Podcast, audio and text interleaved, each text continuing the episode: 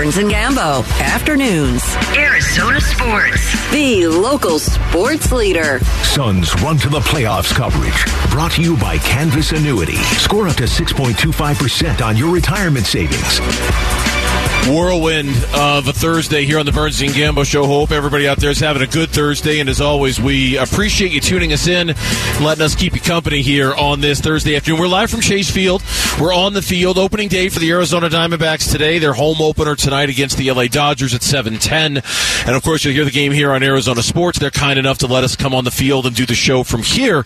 And then across the street, got Suns and the Nuggets. Now we'll talk about that game and sort of what it means in the big, the bigger picture coming up in the next segment, and uh, we'll be with you till six thirty tonight as well. These comments from Chris Paul, I, I know you've focused quite a bit on Chris as we get closer to the postseason as being the key guy. I think right? they need him. I think you know you could say Chris slows down, but they got Durant now to overcome that. Durant and Booker, Da. I still think Chris has to play at a high level for them to win a championship. I really do, because you're talking about playing Milwaukee in the finals, maybe Boston in the finals. I don't think a a, a, Chris Paul, a subpar Chris Paul, is good enough when you play in those teams. So I think Chris Paul has to play well for them to win a championship, and I think he knows that.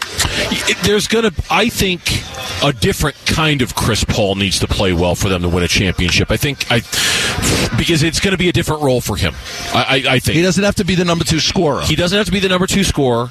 I think he's going to get a lot of open looks, and I think he is really going to have to adapt and adopt the mentality of more of a gunner out there, of more of a okay, catch and shoot. You got an open look, take it. Don't don't try to move it around and find a better shot. That's the best shot. You're the best shot. You standing there that open, that's the shot this offense is built to get right now, and I, I hope.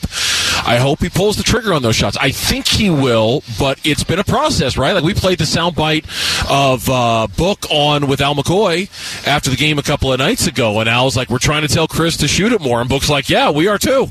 You know, we're Right. trying to get him to do that more. So I, I, I agree. It's just going to be a different kind of Chris Paul than what we're used to.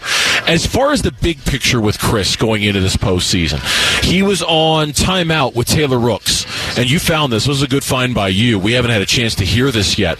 He talked a little bit about not taking playing with Kevin Durant for granted. KD, one of the best players to ever play. You know, and I done played a lot of basketball with a lot of great players, you know, but, you know, he's different. People go their whole careers and never get an opportunity to play with, with guys like this. We got to learn on the fly. We got to figure it out as we play. It's not going to be easy, right? But I'd rather do it with this team than anybody else. We got to figure it out on the fly. It's not going to be easy, but I'd rather do it with this team. But I played with a lot of great players, almost like I played with a lot of great players. Nobody like this. Like I played with great players. This is a different level. Like this is one of the greatest in the history of the game. Yeah. So I really got to. I really, you know, I liked that comment, the figuring it, figuring out on the figuring it out on the fly, because that's what they're doing right now. Because they just don't have a lot of time playing together. I can't remember who said it. Uh, you know, I was prepping for the show a couple days ago, and I was on Twitter, and I, I saw somebody try to make the point that this is, if you just look at the roster that's around him, and again, I, I haven't looked into this, and, and I'm sure somebody out there might disagree with this. I don't know. I haven't really thought that much about it, but they made the argument that just by the roster, this is Chris Paul's best chance that he's ever had to win a championship. That he's never had a roster built better to win a championship than the one he's got right now. Not those Clippers days, not the Houston days. No, it's true. He's, he's just never. This is in terms of roster, this is best chance he's ever had. Yeah, and, and and you know there was there was another comment that he made on a on a show where he just where he was just talking about like you know he knows like the, the legacy, you know the ring. The, I got that right here. yeah, this is this was a pretty good cut by a pretty good take by Chris. The ring culture impacting his legacy. Some people have a different perspective on any and everything. If you can win a ring, great.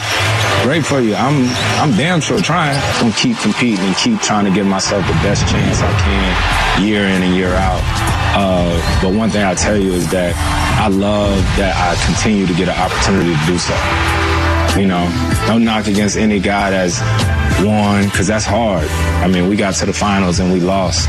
I'm damn grateful that I still get a chance to get another crack at it. Yeah. I mean, the ring culture. You know, you know, we got to the finals, we lost. I get another crack at it. I mean, I told you like when we talked about how well he's been playing lately. To me, it's almost like there's the finish line. It's there. Now, whether he plays after this year or not, maybe he wins a championship and retires and says, "Man, I'm good. Like I'm going out on top." I don't know what's going to happen, but like he always gets asked about the ring. So the ring culture comment I thought was very interesting. Well, because I think you know, here we are all these years after Barkley and all these years after Nash. I mean, just look at man, just look at the best sports show on TV inside the NBA on TNT. The ring culture drives half the conversation on that show. Always because right because Shaq and Shock and, and, and, yeah, and a lot of it is done for fun, right? A lot of uh. it is, it, but but but I think there, beneath the fun, there is very much a I got rings, you don't. You know, like we have a running joke on this show, my Shaq impersonation. I got rings, you don't. Shut up, Chuck. Right? Like that's right. Th- that's very and Kenny, much. And Kenny's got two rings. Yeah, and that's very much part of the culture. Now Chuck doesn't seem to care that much. He's making twenty million dollars a year. He's good. He's fine, right? Like, and I I think I think the further you get away from a guy's career, the less the ring culture matters. You know, like I, I don't think I don't think John Stockton. I don't know him personally. I doubt he's up every single night going, "Oh man, if I just won a ring, my life would be complete." I don't think Steve Nash. You know, oh man, if I just run, won a ring, I'd, I'd have the happiness that I don't have. Right? Like I, I just I think that Chris, when it's all said and done, whether he wins the title or not, can be satisfied that he's going to go down in history as one of the greatest point guards to ever play this game, and nothing is going to change that. Nothing's going to take that away from him. That legacy is secure, but there's always something left missing or incomplete if you don't have that ring. Now, whether that haunts you or not, I don't know. I mean, does it haunt Barkley and Ewing and Malone? you know, I mean, you got to live your whole life being one of those guys that didn't win it, and your name gets brought up. You could be watching a show, you be you know, 20 years after retirement, you could be watching a game in a, in the finals, and they may bring you up that you didn't win it. Sure. Where if you would have won it, you wouldn't have to, you wouldn't be brought up. And I'm not trying to suggest that just because you have money means that that makes it okay that you didn't win one, and it doesn't matter. I've got money, so it's all good. It's fine. I just I just think that after a while, when your playing days are done, you can. I, I always go back to, and I always think of the comments of Steve Kerr when he was asked about this. Hey, your career, Steve Nash's, which one would you rather have had? And Kerr didn't miss a beat. He's like, oh, Steve Nash's. Not even, no question. Well, why? He doesn't have any rings and you've got five. And his answer was he changed the game. He was he was truly an influential part of our game, one of the best to ever play it. We changed the way we play basketball because of guys like Steve Nash. I, I think that Chris Paul will be able to say the same thing. Like if he doesn't, they changed the way basketball was played because Chris Paul was so good at it. Yeah. He left that kind of stamp on it. And whether now I, I, I, tell you that um, I, I, tell you that it um, in terms of the ring thing for Chris, it would be a shame if he didn't get one just because this team is good enough. These teams have been good enough for him to get one, right? Yes. Two wins away from it in the finals two years ago. 64 wins a year Best ago. record in the league. Kevin Durant this year, right? Like, at some point, you got to say, how could you not win a ring? You know, with everything that you've been blessed with around you, everything you've had as part of your, your surrounding. How could you not win one of these things, right? So, so much pressure off of him with Durant here no doubt. he doesn't have to carry 50% of the load to make them win it because Chris Chris is a smaller guy. In the playoffs, teams play him differently. They can wear him down. He's an older guy. So having Durant, it's not going to mean any less to Chris that he's not the number 2 guy. That doesn't matter. It doesn't matter. Like just win it with this team. You're still one of the focal point players on the team. Yeah. You may not be the number 2 guy. You might be the number 3 guy or 3A or 3B, whatever it is, but it's still going to mean as much. When we come back here on the Burns and Gambo show as we're live from Chase Field, we will not get a full taste of the Nuggets for the second week in a row, and it comes at a terrible time for Denver's basketball team. We'll tell you why next here on Burns and Gambo. Burns and Gambo, afternoons. Arizona Sports, the local sports leader. Suns run to the playoffs coverage. Brought to you by Canvas Annuity. Score up to 6.25% on your retirement savings. All right, so while we're here at Chase Field, across the street at Footprint Center, it's going to be the. Um, there are three games left for the Phoenix Suns. The second's the last home game for the Phoenix Suns. They're they're home against the Nuggets tonight. They're on the road against LA tomorrow, the Lakers, and then they're home against the Clippers on Sunday. Um, for both of these teams tonight, everything is locked in. Memphis lost last night, which means it's Denver is the number one seed. They're locked in. Uh, the Suns are locked in at number four. Um, so there's nothing for either team to gain in terms of who they play tonight. And the Nuggets, as you would kind of expect, have made the announcement that Nikola Jokic is out. Jamal Murray is out, uh, and then the other starters are questionable. Aaron Gordon is questionable, KCP is questionable, and Michael Porter Jr. are all questionable. It's very much kind of what we saw the last time these two teams played, like a week ago, right, where Denver sat everybody, and that was the game. The Suns had the 27 point third quarter lead. They blew it. It was down to five in the fourth quarter, and and all of that. But I know in Denver, and you brought this story to the table earlier today while we understand not wanting to play Jokic because of the calf tightness and Jamal Murray because of the thumb, the Denver Nuggets are kind of getting sideways right now. And, it, and, I know at least one guy in Denver is advocating that they do play to figure out a way to get right going into the playoffs because Denver hasn't been very right lately. Yeah, I think it's so. Uh, is it Mark Kiszla? Kisla. Kisla. Kisla. Kisla. Yeah. You know, and he says, you know, an eight year experiment in extreme basketball patience, the Nuggets have 10 scant days to grow up and become a legitimate champion championship contender. And says the Nuggets don't have another NBA season of center Nikolai Jokic prime to waste. It's finals or bust for Denver players who like to talk about it but can't seem to grasp the simple notion there's zero room for excuses in a serious pursuit of the uh, Larry O'Brien trophy. And he said, but I don't know about you, but I'm tired of waiting for Jamal Murray to round into an NBA bubble form, uh, into his NBA bubble form. Aaron Gordon to hit a wide open jump shot, and the Denver bench players to develop a reliable winning identity. Like for them, it is like it's kind of like what we felt with the Suns last year. We had the best record in the NBA. We had the best record in, in the West. Like we've got to do something with this. Like we've got we've got the best player. We've got a two-time MVP. Mm-hmm. Now he doesn't think there's another great player on that team. He does point that out in his article, but he's talking about how they've lost their mojo at the worst possible time. That they're seven and eight in their last 15 games. That they're not even playing 500, and that it should be a concern because this team is out of excuses. They need to at least get to the finals. This is Denver's head coach Michael Malone a couple of nights ago. They lost to the Houston Rockets, and Malone, and this is a game that Jokic played that Jamal Murray played in for a little bit before he hurt his thumb. On if they overlooked the Houston Rockets, and, and Malone went a little scorched earth on his team to the media. I have no idea. You know, um, we had a chance to uh, to clinch number one tonight. And we talked about it this morning, you know, the opportunity at hand. Uh, and we definitely did not take that opportunity seriously because the way we played tonight was uh, is unacceptable playing like that this late in the year. If that's how we're going to play, we'll be out in the first round. Easy. Easy. See, he sees it starting to slip a little bit, right? Yeah. yeah. We play like that, we're going to be out. We're going to be done in the first round. And he knows. I mean, you, it, like they're going to face a good team.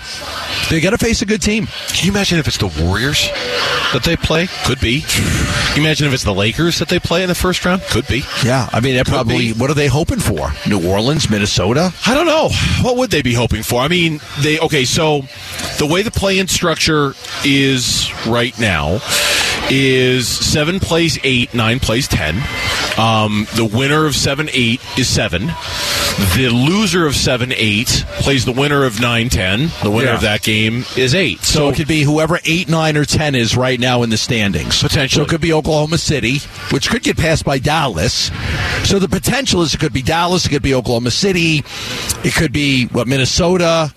Like, and it could still end up being the, the Lakers. if they lose, right? right. If yeah, they or lose. even the team that's the sixth seed now. The Warriors could easily drop into the play-in tournament yeah. if they don't finish well. So, I mean, there's but but their point is it doesn't matter. Like they have to they have to do something with the number one seed, home court advantage. Yeah, the altitude in Denver, the season they had. Like you can't you can't win that many games, have the best record, and then and then bow out in the first round of the playoffs. And, and, and that's another thing. Malone, you know, again, kind of going scorched earth on this one man, he used the word soft to describe his team, and that that's like third rail, right? Like you, you, you, you if you're going to use that, you better be real careful about how you do it. Malone did it. Well, I'm definitely going to say something. And that's my job as a head coach. You know, I'm not going to, you know, just say, it's okay, guys, bring it in. No, that's BS. You know, um, you know, when we don't do our jobs, there's accountability. And I speak the truth. And, I, and me calling us soft tonight isn't something I'm saying to you. I just told our team that. And I dared somebody to challenge me that it wasn't true. And no one did because we as a group were soft tonight. That, I'm not saying we are soft, but tonight we were.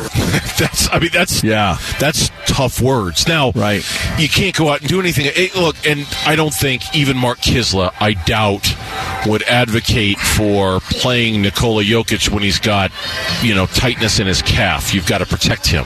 I'm sure he wouldn't advocate playing Jamal Murray tonight, but I understand Kiszla's point. His broader point that he's trying to make is that is that you, what you'd like to do if you're Denver is play full throttle in some of these games down the stretch. You can sort of reestablish some of that mojo that you had. They're not going to have the opportunity to. Not if Jokic is hurt. Not if Jamal Murray's hurt. Those guys aren't going to play the rest of the year. They're done. Totally, Done. And that's you know that's the thing when you you know you look at the, the Nuggets and what they, they they they probably if everybody was healthy they'd like to have a chance to get their mojo back, but it's more important to go into the playoffs healthy than to risk an injury for a guy that's banged up. I mean that's what a lot of these teams are dealing with last night. I was shocked that LeBron and AD played for the Lakers. Shocked. It's like for them it should be I need these guys to be healthy and rested in the going into the playoffs. I can't wear them out back to back games like that. So to me, I mean I never thought that those two guys were going to play in that game, and they did. Yeah, and they did. Now, from the Suns' perspective, if we look at this from the other side of the coin, nobody really knows for sure how they're going to play it. I'm reading from the Twitter accounts of the people who cover the Suns on a daily basis. And I'm talking about, of course, our own Kellan Olson, Gerald Bourguet, Duane Rankin, uh, Stephen Pryjone, and others. Uh, Monty is meeting with the media kind of as we speak. He's saying the Suns' approach with the Nugs, the Nuggets missing key players tonight. "Quote: We have to try to use these games to still learn and get guys to a certain place that we feel is comfortable for them." Close quote. So he's still kind of leaving the option open for, hey, these games still matter to us because we just haven't had a lot of time together. But then there's this tweet from Duane Rankin, and I don't know exactly how Monty said it. So I'm just going to read Rankin's Twitter word for word. Quote, Monty Williams hinted that they may not play everyone in one of the next two games, be it the Lakers and Clippers. That's kind of what you and I are expecting. Totally. And I- One game off. Yep. That's what I thought. One game off when we voted yesterday on our poll. Mm-hmm. Now, you could probably take the, I would imagine it's the Lakers game. I would think second night of a back to back. Lakers game. Second night of a back to back. Your guys have been injured this year. You're healthy right now. You want to keep it that way. Now, the final game of the season, go get a sweat. You know, we talked about, you know, when you had four preseason games, maybe that's like the third preseason game. Go get out there, go, go play half the game, and then we're going to shut you down. We don't need you to play the full game, but go get a little work. Go get some, you know, I don't want to play you long minutes or anything like that. So it could be almost, you, you, you approach that final game. Yeah. Because there is a long, if you go two games in a row and not playing them, now you're talking about a lot of rust because they're not going to have played a game by the time they play in like you know Yeah. No, I, I think you're right. That, because I, o- I, over a week. Because I don't think the Suns. I'm going to guess the Suns are going to be on Sunday, not Saturday, in the playoffs. Only because I think they're going to be a high, high profile first round matchup, no matter who they get, be it the Clippers, be it the Lakers, be it the Warriors. I mean, that's. I, I think it's going to be one of the most prime time of the spots. Um, so I, I think Sunday will be the first day they play. I, I think that's exactly how it's going to go. I think you're going to see normal minutes tonight.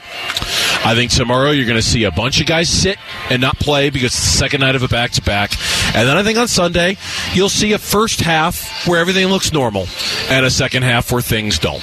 You know, where where okay, Monty, because con- the conditioning thing that's a weird thing too. Okay, you're not playing for another week. I mean, what's the point of keeping your conditioning up when the NBA is going to force you to not play for a whole does, week? does does does is there a difference between seven games and nine games of not having played? Probably not. And if if You're the- at, you're not in you're not in rhythm. Yeah, and if the risk is injury and the reward is an extra day's rest, I I would vote for the ex, for the reward, you know, and and just say it doesn't really. It's not like you're playing two days from now and you're trying to keep your rhythm. You're not going to play for a whole week after you play on Sunday. I think that's what they're going to do. You think that's what they're going to do, but no one knows for sure. When we come back, well, first of all, uh, since we're talking about the Suns, is a good opportunity for me to remind you that the legendary voice of the Suns, Al McCoy, has announced his retirement. We want to hear from you. Text the word word Al to 620 620. Submit a video, a thank you, Al message. We might even play it on the air. Text the word Al to 620 620. Tonight, Diamondbacks home opener. What we've seen from them in the first six games is different, and it's working. And we'll talk about it next on the Burns and Gambo Show.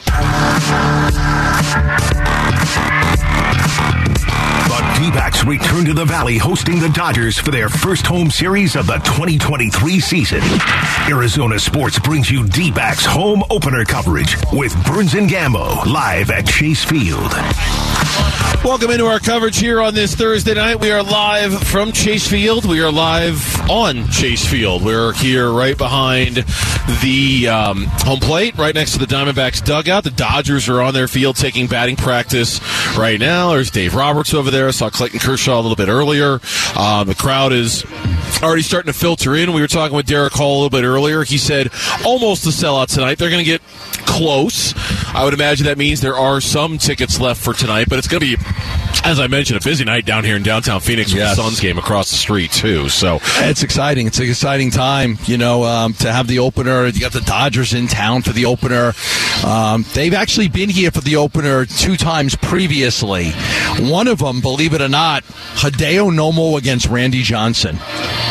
Oh wow! Yes, that was one of the openers. Which, Yeah. year, which year was that? Was that, that was in 2003. okay? So that's purple and teal. 2003, Randy Johnson. the, Hideo Nomo beat Randy Johnson. The Dodgers won the game. That was my uh, first season as the full-time host of Diamond Talk. 2003. 2003 season. Yeah, yeah. Well, it might be in your, one of your little notebooks right there. Hideo Nomo versus Randy Johnson. I don't in the- remember in the- that. in the, I- in I the home opener. The other one was 2008, and Dan Haren led the Diamondbacks to a 9-3 win. So this is the third time that the Dodgers have been the opponent for Arizona in the home opener. 2003. 2008 and now It's fun. I, look, let's let's call it like it is. It's way more fun, given that the Diamondbacks are three and three, probably should be four and two, and have shown a real. Now you can say they got outscored by this Dodgers team twenty to seven, and you wouldn't be wrong. But they split that series. They split their two game series against the Padres. They probably could have gone two and zero against the Padres. And something we talked about with this team going into the season, they were going to be one of the most entertaining teams to watch in all of Major League Baseball. I really believe that you did too. Through six games, they have been that. They have been one of the most entertaining teams to watch in baseball because they play a style that's just so old school. It's so throwback. They've got a roster built to take advantages of these new rules in, in baseball, and they are taking advantage of that through the first six games. It, they are. I mean, the, the the pitcher can only throw over a couple of times now. The third time, if they throw over, they don't get you. You get second base. So, you know, you kind of know that the pitcher doesn't want to really throw over. So you get that extra lead. The bases are bigger. That helps a little bit too. And the Diamondbacks are a young team. And I pointed out earlier that the young teams in baseball right now are really excelling because of you know their their speed. Where some of the older teams, you know, aren't as much. So with the you know, you look at the Guardians, you look at the Orioles, you look at the Rays. Some of these teams are really doing a good job, you know, stealing bases. And um, and the Diamondbacks are one of those teams too. The Orioles, Rays. This is incredible. Listen, the Orioles, Rays, and Guardians have stole 22 out of 23 bases. They're the three youngest teams in baseball. They're also 12 and four to start the season. Arizona is one of the top 10 youngest teams in baseball. They've got nine steals in 10 tries. It is a it is a way to kind of help your team, you know, get a runner in scoring position uh, instead of just you know having him there on first base and then needing two hits to score him. Now with the ability to steal second, stolen bases are at like eighty four percent this year, Bernsey. Yeah. like not many guys are getting thrown out. The stolen base success rate right now is eighty four percent. The throwovers help certainly, right? Like because there's a cap on that, and there's a limit to how many. And I don't know how much the larger bases because they're not significantly larger; they're slightly larger. I don't know how much that helps, but I mean every little bit helps. Look, Mike Hazen's been on record about this in the past. He said, "Would we like to have more power on the roster? Of course, we'd like to have more power on the roster. You'd always like to have because you can change a game, right? Like with just one swing of the bat. But to think that the Diamondbacks beat the Padres the way they did a couple of days ago, you know, with what nine hits, only two were for extra bases, none were home runs, and they still scored eight runs in the game. I mean, that that you think about the modern era of baseball as we know it. That almost never happens. Never. right? Like, how do you score eight runs with on two extra base hits for the game? None of which were home runs. That you know, inning, it- that inning was crazy. it was great. It was it was crazy, and and, and I I tell you what it does is depending on the pitcher that you're facing. It's gonna get in their heads. Now, not every night, you know, like a guy like Kershaw. I don't think it's gonna get in Kershaw's head. He's not pitching tonight, but I'm just using him as an example. I, I think a veteran pitcher isn't gonna get too rattled by that speed and that chaos.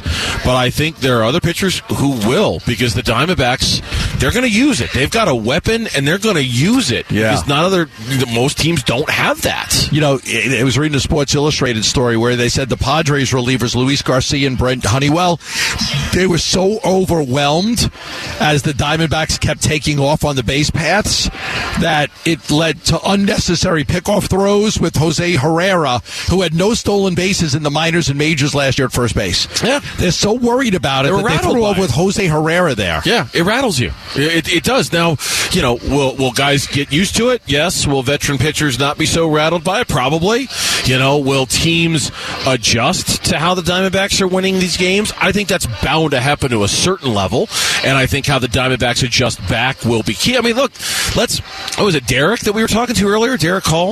We said, look, let's be honest. It's not like we've even played our best baseball these first six games, right? no. They haven't hit great.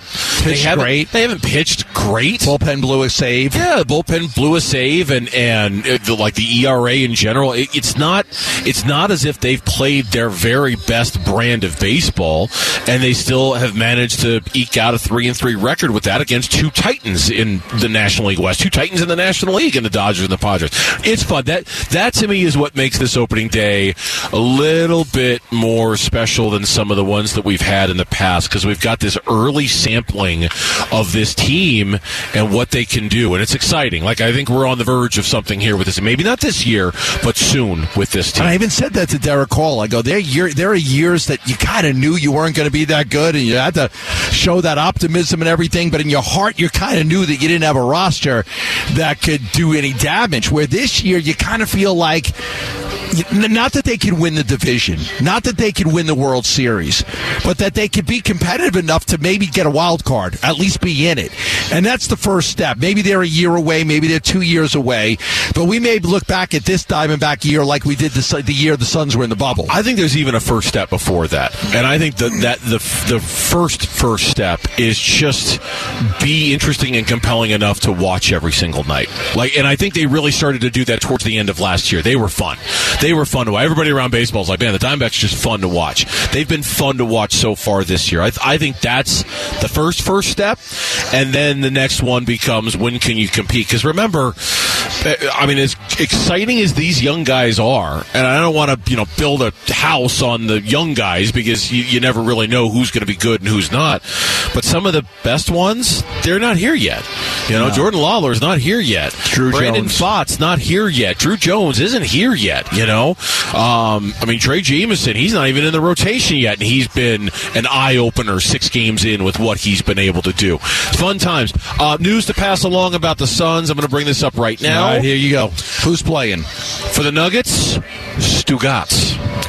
Oh, he's pretty good. He, he's Yeah, good. he's got a nice mid range from about He's- 17 feet. yeah. He's money. Yeah, Stu has got a really sweet mid range. He's a good defensive player. Um, you know, he gets gets his gets his hands in the passing lane, rebounds the ball really well. Watch him on the fast break. Go ahead. Michael Porter Jr., Aaron Gordon, Kentavious Caldwell Pope, all out. All out. In addition to Nikola Jokic and Jamal Murray, the entire starting five for the Denver Nuggets not playing tonight. Crazy. You know, it's it Yeah, does. no, I mean, it, listen, they got the number one seed. There's nothing to play for. They just need health. Yeah. Now they're not going to get the chance to get their mojo back because they're seven eight in their last 15 games, seven and eight. But they're just going to have to hope that you know that the health will be a key for them going into the playoffs. First time we've heard from him in a long time. Former Cardinals GM Steve Keim on trying to trade DeAndre Hopkins and where Kyler Murray has left to grow.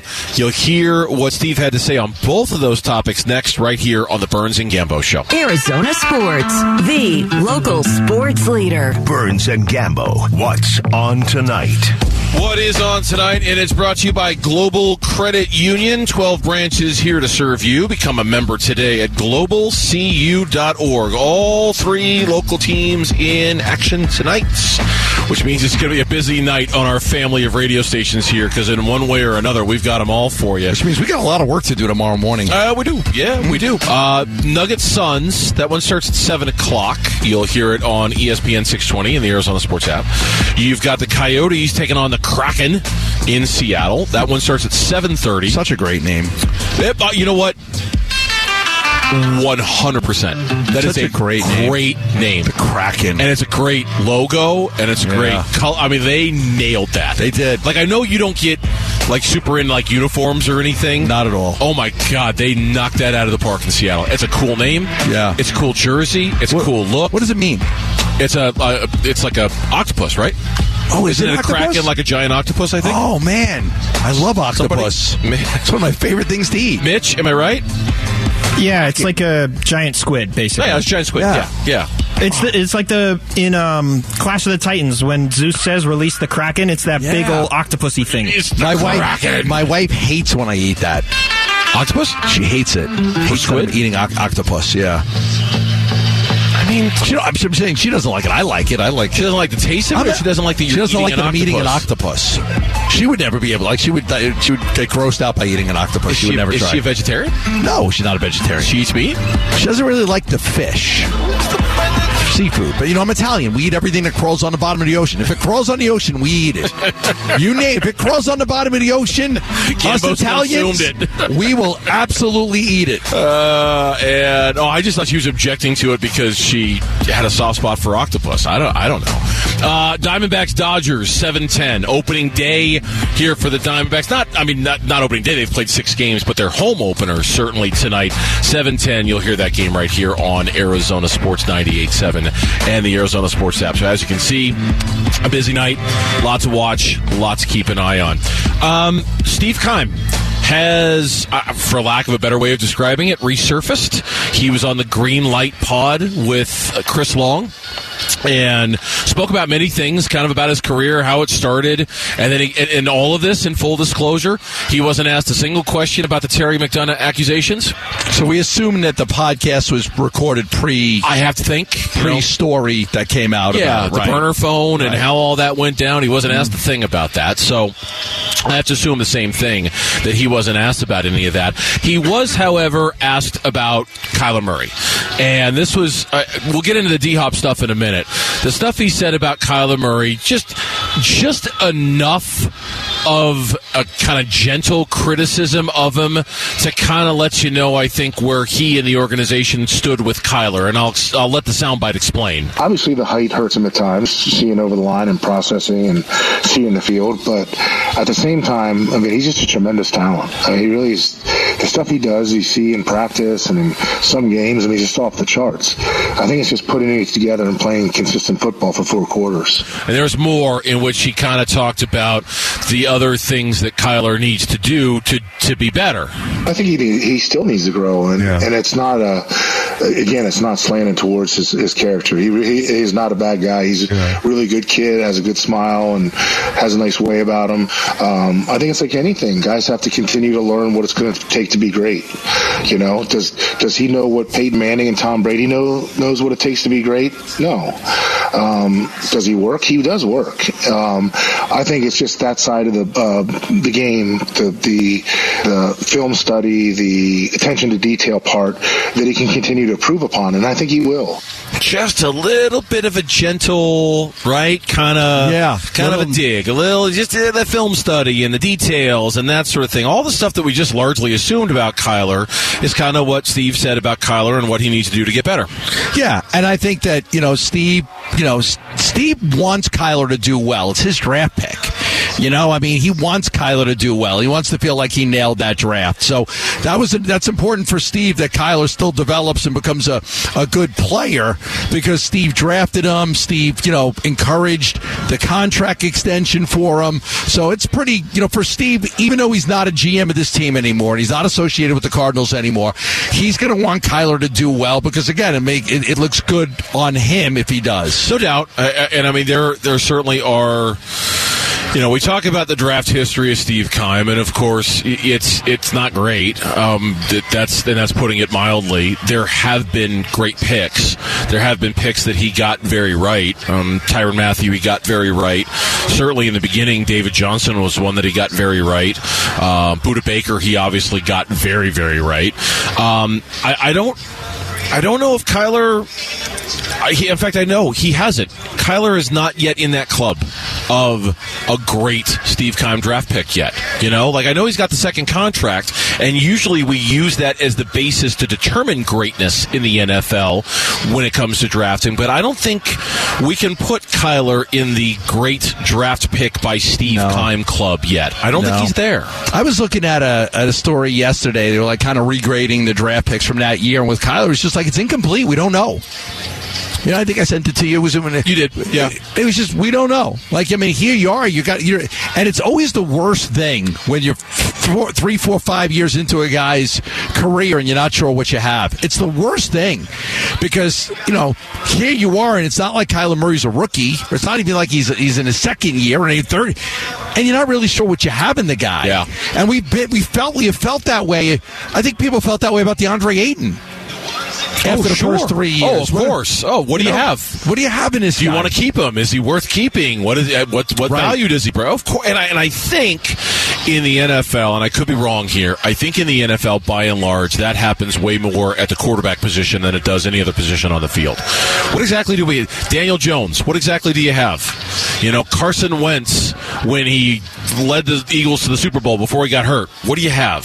Jared Goff. What do you have? Right? Like we. But then there's some no-brainers, aren't there? Joe Burrow's a no-brainer. Um, I know Patrick Mahomes, Patrick no-brainer. Mahomes, no brainer. Josh Allen. Josh, no brainer. Justin Herbert.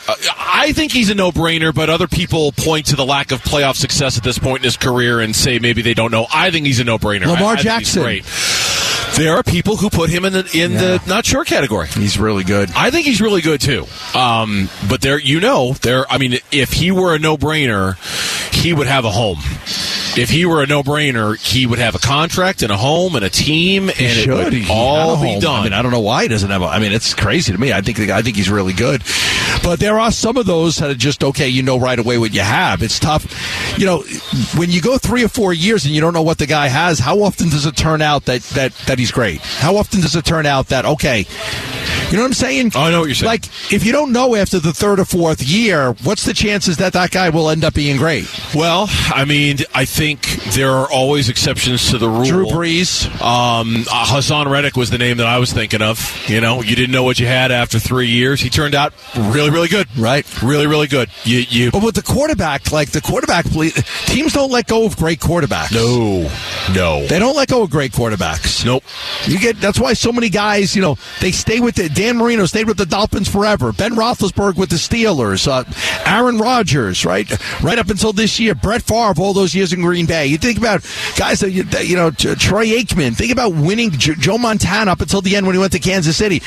You usually stay with a team for a really long time if you're good because they know you're good and they're not going to let you go. Yeah, no doubt about that. Um, Steve, and I, I can't play the audio here for some reason, so I'll just tell you Steve was also asked about a DeAndre Hopkins trade and kind of trade value for DeAndre Hopkins. Hopkins, and um, he said it's, it's going to be tough. It's going to be tough because there are just certain things about DeAndre Hopkins' trade value that's looking a little rough. Um, on the Cardinals, quote, they're probably going to have to come to understand that they're probably not going to get as much as they would have if he were a younger player or his contract was considerably lower, where you could get him for a second round pick. It could end up being a second or third day draft pick to really get it done. You probably get a need to get a new deal done as well. He went on to say that the the, the deal that he negotiated to the receiver is is tough. It's his current contract. Hop was his own agent. I can tell you that wasn't the easiest negotiation in the world. All trying to explain why a trade that we all thought by now was going to be done is still not done. I still don't really understand Right, it doesn't what exactly the sense. Holdup is. You know, Right. It's not an older player with a crazy contract. It's a player that's in his prime with a pretty reasonable contract. If DeAndre Hopkins was just a free agent right now, I mean, I, I can't imagine that nobody would have signed him for a contract that's more money than what he's being paid. Is it the compensation? Nobody wants to give up the compensation anymore. I, you know, I, I you, you think about the way the NBA changed, like from the Barkley trade to the KD trade, right? When Barkley got traded, we want players, we want players. We got four players from the Rockets. And then, you know, when the Nets traded KD, not only did they get two players, they also got like four first round draft picks and pick swaps. I mean, is it to the point where teams just value those picks too much now and they don't want to give them up unless it's for a quarterback? I don't know. I don't know. I, I think there is this perception out there too that DeAndre Hopkins is old. I think in the soundbite I can't play. Man. Steve even referenced a 33 year old DeAndre Hopkins. He's 30. He turns 31 in a month or two, but that's not. He's not there yet, right? Like over the hill, done past his prime. I mean, the guy's 30 years old. Is- is- are we are we there with that? I don't think so. How many teams need a great wide receiver that might be able to get him over the hump and win him a Super Bowl? He, like he's that guy. Yeah, you would I, think. I'm still baffled by that. When we come back, we'll preview tonight's game exclusively. D backs and the Dodgers. That's coming up next to the Burns and Gambo Show. Arizona Sports, the home of Arizona Diamondbacks baseball. We're checking in on the Diamondbacks as they warm up for the game's first pitch. D-backs on deck, brought to you by Sonic Drive-In. Drive into your nearest Sonic location for the Super Sonic Double Stack Cheeseburger for a limited time only at Sonic. And by 72 Sold. 72 Sold. Get a higher price for your home. Diamondbacks on deck as we are on deck. we're, we're about, well, there's the on deck circle right there, right behind Gambo. We're, we're on deck here on the field. Uh, game's starting soon. You guys are still on the field. Yeah, well, the- We're like the marching band that refused to yield. Yeah, that's us. Yeah. We'll, we'll move eventually um, here in another 10 minutes or so. Bonus Burns and Gambo taking you up until official pregame coverage of the Arizona Diamondbacks and the LA Dodgers. This is our official pregame coverage of the Diamondbacks and the Dodgers. The D backs on deck show for the home opener for Arizona as we are live at Chase Field. We're on the field right next to the the on deck circle, and it's always it's been a pleasure Yeah. being here. Diamondbacks take Uh, great care of us. It's great. You know, we got down here early, me and you. We headed over to Willie's Taco Joint, had a great lunch. Had myself a nice carne asada burrito. Get all ready for the game. I got a friend uh, from uh, from uh, Britain that's over. My friend Andy flies for British Airways. He's here. He's going to the game with uh, my wife and my son. So, and I'm and I'm, me too. We're going to sit and watch the game. So, just exciting time. I lo- love opening day. We've been here for everyone. Me and you have not missed one of these opening days. The only one we missed was the pandemic Yep. when we weren't allowed and we were teasing each other that we probably should have snuck in just so we could continue to say we've been at every one. We were joking with the head groundskeeper that we probably should have snuck in in 2020, but, but yeah, it's we've got a perfect. Uh, now, of course, we didn't know each other back 25 years ago, or if we did, it was barely. Uh, we weren't doing the show together for that long, but yeah, that you and I have not missed a single home opener for the Arizona Diamondbacks, save for the 2020 pandemic home opener, and it's it's. I, I, I said it before. I'll say it again. It, this this ballpark is by no means perfect, right? There are certainly better around Major League Baseball, but, it's ours. It's ours, a- and it's it's very I, it's very comfortable here. I, I you know I, they they could certainly do better, and we talked with Derrick Hall about that process and wanting to decide soon, sometime in the next couple of months, whether they're going to build a new ballpark or renovate this one. We asked them about Footprint Center and what the Suns did in transforming that building, and who knows, maybe that's what they'll try to do with this building. It's going to take time. It's going to take some money to be able to do all that. a whole lot of spending a whole money lot of spend, but it, it clearly needs it, and right? patience and time. Indeed, it's going to take patience and time, but it. I, I don't know what they're going to do. We'll see what decision they make. But wouldn't Derrick Hall made it sound like they they want to do something soon. I think they'll stay here. My my, my gut tells me they're going to end up here and probably just have to redo the ballpark. And we, we even talked to Derrick about like how big would you want the ballpark? He's like thirty five to thirty eight thousand seats. That would be perfect. Now this is a sellout today. This game is a sellout. Yep, just announced But moments ago. normally, I mean, it's almost fifty thousand seats in this ballpark. It's too big. So thirty five to thirty eight would just feel a lot more intimate. It would feel a lot be a lot better. You wouldn't, you know, you definitely wouldn't have all the empty seats if you had a much, you know, smaller ballpark. Yeah, and that was something that Derrick talked about. Is that no matter what you did to the inside of this place, it's it's always going to feel a little cavernous. And I'm in particular looking at the giant rows of seats as I'm kind of staring now in the in the upper deck down the foul pole lines, you know, down towards kind of the end. Right. It's it's it's just it's giant up there, and uh, there's not much you're going to be able to do with that space to make it feel more intimate. But there's certainly more premium stuff you can add on the inside to at least try to make it feel smaller. And again, the Footprint Center, they without changing the footprint of that building, they certainly change the feel of it. I mean, it just feels very different there. And so we'll see. We'll see what they're able to do. Let's focus on tonight's game. Your pitching matchup for tonight's game between the four and two LA Dodgers and the three and three Arizona Diamondbacks. Merrill Kelly getting the start for the D-backs, the righty, zero and zero with a zero ERA, but he still struggled a little bit his first time out against these Dodgers. Dustin May, he is also zero and zero with a zero ERA. He did not struggle against the Diamondbacks when he really stuck it to him when they played last Yeah, week. he's great. He got a no decision, believe it or not, but he pitched a career high seven innings, uh, got the no decision. He had the four strikeouts, did not walk a batter, only gave up three hits. It was a 2 1 game, um, and he pitched really, really well. D backs get the win, um, but Dustin May pitched fantastic. They gave his team a great chance to win.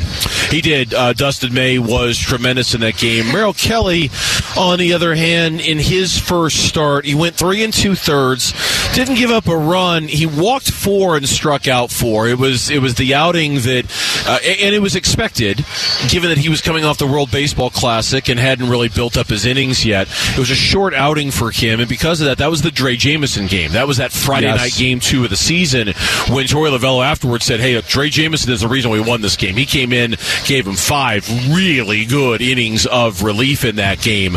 Um, we'll see how deep Merrill is able to go in tonight's game. Yeah, I expect him to be much better, and it'll be a good good test. I mean, May's a good pitcher. He's been in the big leagues for five years, but he, he's got 38 major league games, 26 starts, and he does a good job. He's limited opponents to a 212 batting average uh, in his start, so he's done a really good job with that. So um, he's been fantastic over the years, and uh, the years he's pitched. He hasn't pitched a whole lot, but he's a guy that's got a lot of potential and a good player. Yeah, uh, as far as uh, the Diamondbacks go, of course, this is a rematch of the four-game series that we saw just last week, um, and this is you know, twenty to seven. The Dodgers outscored them, but the Diamondbacks used the small ball. The the Kyle Lewis home run in the eighth inning on that Friday The night. big pinch hit home run when he used the three home pinch run, hitters. right?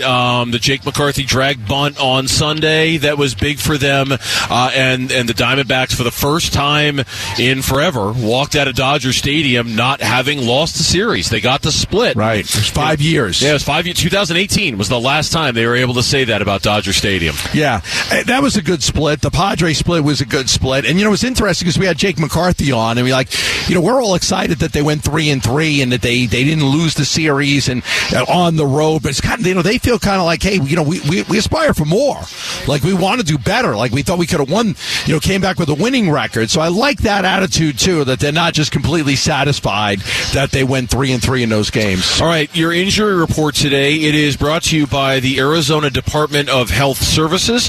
The first step to help is three numbers away. Call, text, or chat 988 to access the suicide and crisis lifeline. For the Arizona Diamondbacks, not much of a change when it comes to their injured list. The same four players are there. Carson Kelly with the fractured forearm, Joe Mantiply with the shoulder inflammation, Corbin Martin with the torn lat tendon, and Mark Melancon with the strained shoulder. Those guys have all been on the injured list so far throughout the course of the season. I will update this. Troy Lovullo, and we're going to have Troy on the show tomorrow, Gambo, for his weekly visit. Uh, Mad Bum is expected to make his next start. I believe that would be tomorrow night, if I'm not mistaken. Yes. Here, he uh, was sent home with some shoulder fatigue, some arm fatigue, um, but apparently he checked out okay, and it was a tough start for him against the Dodgers. But he is going to make that start on Friday. Yeah, well, we'll see. I mean, you know, he you mentioned he had some good stretches last year where he pitched well. I I kind of think that you know if he doesn't pitch well this year, I don't know that you've got a long leash for him because you're trying to win baseball games. So we'll see. He had a really rough out first outing. he's a veteran. He's done it before. He's had some struggles ever since he's been with the Diamondbacks. Um, they need him to pitch well. Like that's one of the things that not as much as they did in previous years um, because they've got guys that can come in, but you know they've got a big investment in him, and they definitely want to see him, you know, reward them and pitch better than he did the last. Year. No doubt out. about it. And, and and if he doesn't, to your point, they're going to have to make some really big, tough decisions that I'm sure they'd really rather not make right now when it comes to him and that contract and what exactly they're going to do about it. Uh, that is something I'm sure they'd like to avoid as long as they possibly can. But if he struggles, and it was just one start, I, I didn't caution everybody to read too much into one start. But because he was sent home with the arm fatigue, that's what's got everybody a little concerned. The MLB standings are presented by Desert Wholesale Diamond. Desert Wholesale Diamond, honored to be a part of your big life moments for over 32 years. It's very early in the season so far, but I will tell you, the Atlanta Braves off to a five and one start. The Milwaukee Brewers, they're coming in after the Dodgers this series.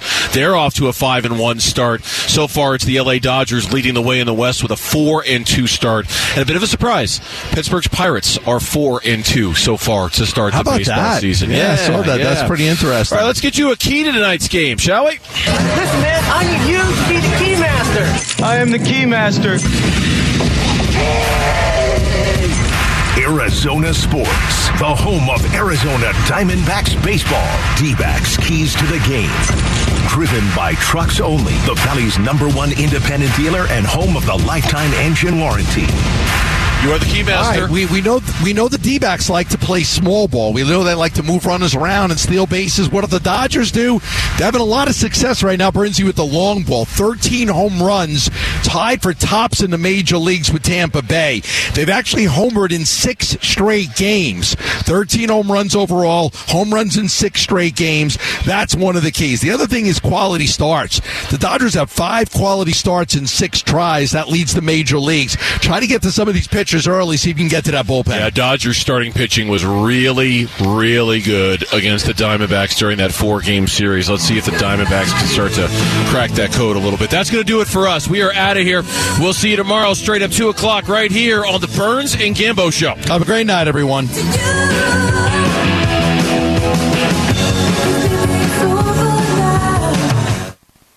You're still here?